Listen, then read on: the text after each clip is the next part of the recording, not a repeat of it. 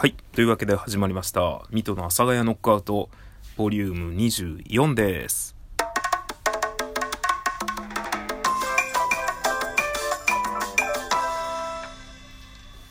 はい。というわけでね、本日もダラダラっとお話をさせていただきたいと思います。これね、初めての、えー、取りためになると思います。取りためって言っても、あの、今お昼に収録してて、多分アップするのが夜になるっていう、別に取りためでも何でもねえじゃんっていう取りためなんですけど、ただもしかしたら夜になってもう一本撮ることになったら、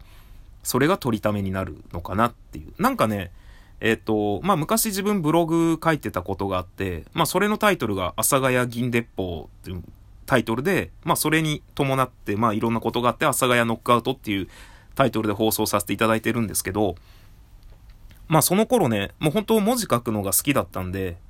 まあ、ブログって結局、あの、ポチポチ入力だったんですけど、まあ、何か文章を考えるのが好きだったんで、すげえ書いてたんですよ。それほど、それこそね、恐ろしい量の分量のブログを、ブログというかメルマガですね。を、こう、友達に送りつけてたんですけど、あの、とにかく量が多くて溜まってしまうっていうことの苦情がね、多かったんですよね。あの、気軽に読んでる暇がないっていうのが多かったので、僕もあの、できれば、まあ、暇さえあればね、放送とか収録とかしていきたいんですけど、アップするのは、まあ、1日1本が限度かなというか、1日2本とか、まあその自分がね、どんどんどんどん発信していって、ファンがめちゃくちゃついてて、なんかもう、1個のこの収録に対しての、こうなんていうかもうハートとかがもう、1000、2000とかって来るような人だったら、多分こう、ボンボンボンボン更新しても、何かしらね、まあ、聞いてくれる人はいるかもしれない。まあ僕の放送もね、聞いてくれ、くださってる人はいると思うんですけど、ただ、1日2本3本とか、例えばボンって出されても、なんか溜まっちゃう気持ちの方が強くならないですか？なんか今日そんな危険なってなって、そしたらまた次の日1本出たら、あ、なんか溜まってっちゃうな。聞くのが。なんかな。重いな、これ。みたいな。自分がそういうタイプなんで、まあ1日1本12分が上がればね、十分だと思うんですよ。っていうのがあるので、まあそういうのもあって、取りため、まあね、取りためになるかわかんないですけど、今ちょっとお昼にね、放送させていただいております。放送というか収録させていただいております。で、なぜこの収録をしているかというと、ちょっと思い出したことがあって、おとといぐらいのね、えー、ナンバー22の放送の時に、派閥に分ける人苦手だなっていう話したんですけど、僕ちょっと今ずっと考えてたら、あ、俺そういえば派閥あるなと思って。俺が持ってる派閥あるわと思って。それについてのね、お話をしておかないといけないなと思って。まあ、人間生きてたらね、えー意見変わることもあるし、考え変わることもあるんで、なんか昔の話をね、ほじくり返してね、お前あの時こう言ってたじゃんみたいなのね、言われることは、なんかなーって思うんですけど、まあ2回前の放送で言ってたことをもう覆すっていうのもどうかと思うんですけど、そういえばあったなと思ってお話しさせていただきます。えー、ということでね、私の持っている派閥なんですが、えー、穀物派っていうところですね。えー、自分はあの極度のオスラーで、めちゃくちゃオス使うんですよ。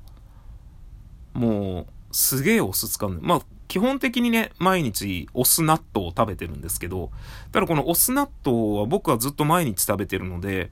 納豆の中にお酢入れるってめちゃくちゃメジャーなんですけど、人に言うと結構驚かれるので、あ、あんまりメジャーじゃないんだなと。で、あんまりメジャーじゃないからこそ皆さんに注意していただきたいのは、納豆にお酢入れて、で、そこに万が一生卵入れちゃうと、なんか謎に固まります。あのー、こういう表現綺麗ではないんですけど、鼻水というか痰というか、なんかね、ドロドロの変な固まった物体になります、納豆が。とてもね、あのなんか食べたいっていう気持ちになるものじゃなくなってしまうので、えー、お酢を、納豆にお酢を入れる際はね、えー、生卵入れないようにお気をつけください。もしかしたらあれが好きっていう方もいらっしゃるかもしれないので、えー、チャレンジという意味はね、意味ではね、いいかもしれません。ということなんですが、まあ、穀物酢、穀物酢がすごい好きで、それこそ多分なんですけど、まあ、大きく分けると2つ、まあ、もうちょっと、大きく分けると3つなのかな。黒酢穀物酢、米酢があると思うんですよ。でも、別に俺、黒酢も黒酢で好きだしな。ただ、米酢が苦手で、なんかね、米酢苦手なんですよ。っていうのがあって、僕はもう基本的にずっとえー、穀物を買ってるんですよ。で、黒酢はね、好きなんですけど、やっぱりなんというか、常用という感じではなくて、何かふとした瞬間に欲しいなっていうのがあるのっていうのと、やっぱりお値段がね、黒酢はもうちょっと、高級路線というか、あの、レアな部分もあって、お高いものになってくるので気軽に買えないんですよね。穀物酢とか米酢はね、多分98円とかでね、買えたりするんですけど、黒酢とかだと大体300円とか400円とかするのかな。で、今うちにあるのが穀物酢と、あとは構図ですね。あのー、よく見ると思うんですけど、中国料理によく使われてる、チンコウって読むんですかね。あのー、文鎮の鎮みたいな字に、あの、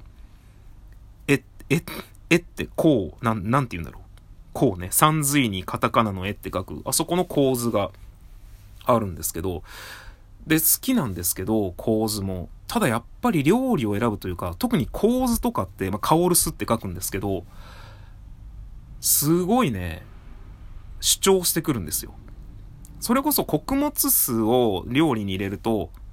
酸っぱくて美味しいみたいな。僕はあのすごい何でもお酢入れたがるんですけど、酸っぱくて美味しいっって食べれて、僕のあの、お酢欲がね、満たされるんですけど、構図料理に入れると、酸っぱさよりも、構図を入れたっていう匂いの方が際立ってしまうので、なんかこの、匂いすごいなっていう風に言っちゃうんですよね。多分黒酢もね、そっちなのかなっていうのもあるとは思うんですけど、まあ、ほぼ黒酢と構図ね、似てると思うんですけど、だから匂いの方に行っちゃうので、そうなってくるとやっぱり穀物酢かなと。やっぱり僕ら穀物酢かなっていう感じで、まあ、そういう意味で俺派閥があったなって、急に思い出して、まあもしかしたらね、あのー、昔の放送でもしかしたら言ったかもしれないですけど、僕はあの自分でね、自分の記憶の扉がなかなか開かないというのがあって、まあ小中の思い出がね、ほとんどもうごちゃごちゃしてて、ほとんど覚えてないみたいのがあるんですけど、まあそんな感じで、自分でこうやって喋ってるけど、あ、そういえば俺こうだったっていうのが、この後もね、もしかしたらちょこちょこ出てくるかもしんないので、まあそこら辺も含めてね、気軽に聞いていただければいいなと思います。で、まあ、オスラーなんですけど、あなたの周りにもいらっしゃいますかっていうことなんですけど、僕の周りには一人いて、オスラーが。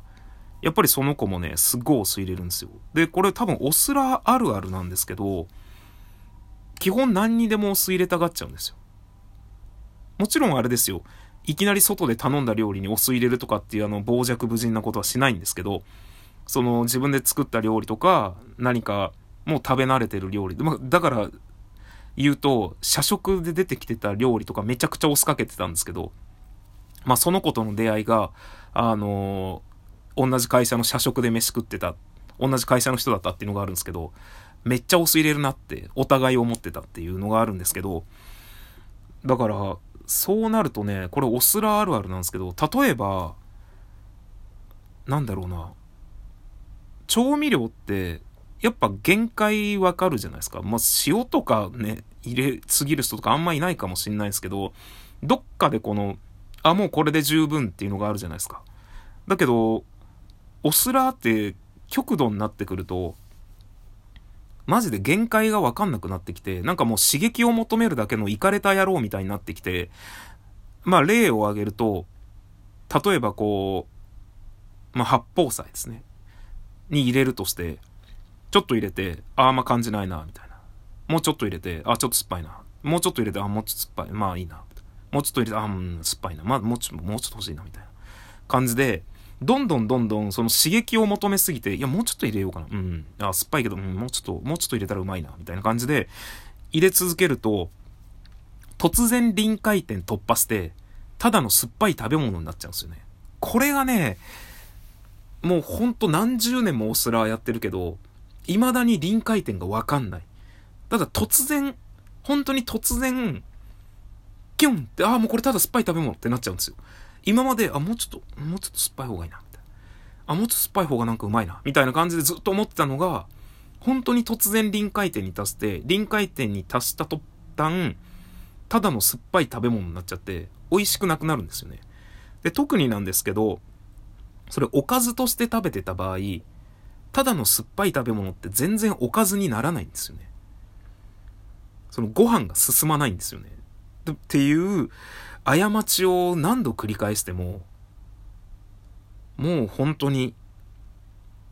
お酢はやっぱ未だに入れ続けちゃうんですね。特にあの、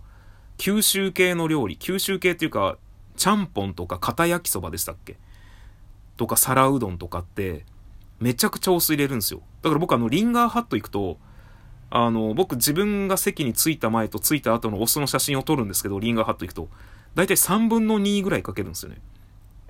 で、下手したらもうだからちょっと減ってるお酢だと、全部かけちゃうんで、店員さんにすいません、お酢なくなっちゃいましたって言うぐらいお酢かけるんですよ。でもね、それはね、まだ臨界点に達してないんですよ。リンガーハットのは多分3分の2ぐらいかけても、まだ普通に食えるので、ただ外食でね、お金を払っているので美味しく食べたいっていうのがあるので、あまり臨界点に達さないように、だから自分の心の中ではあんまり満足しないうちに食べ終わってるんですけど、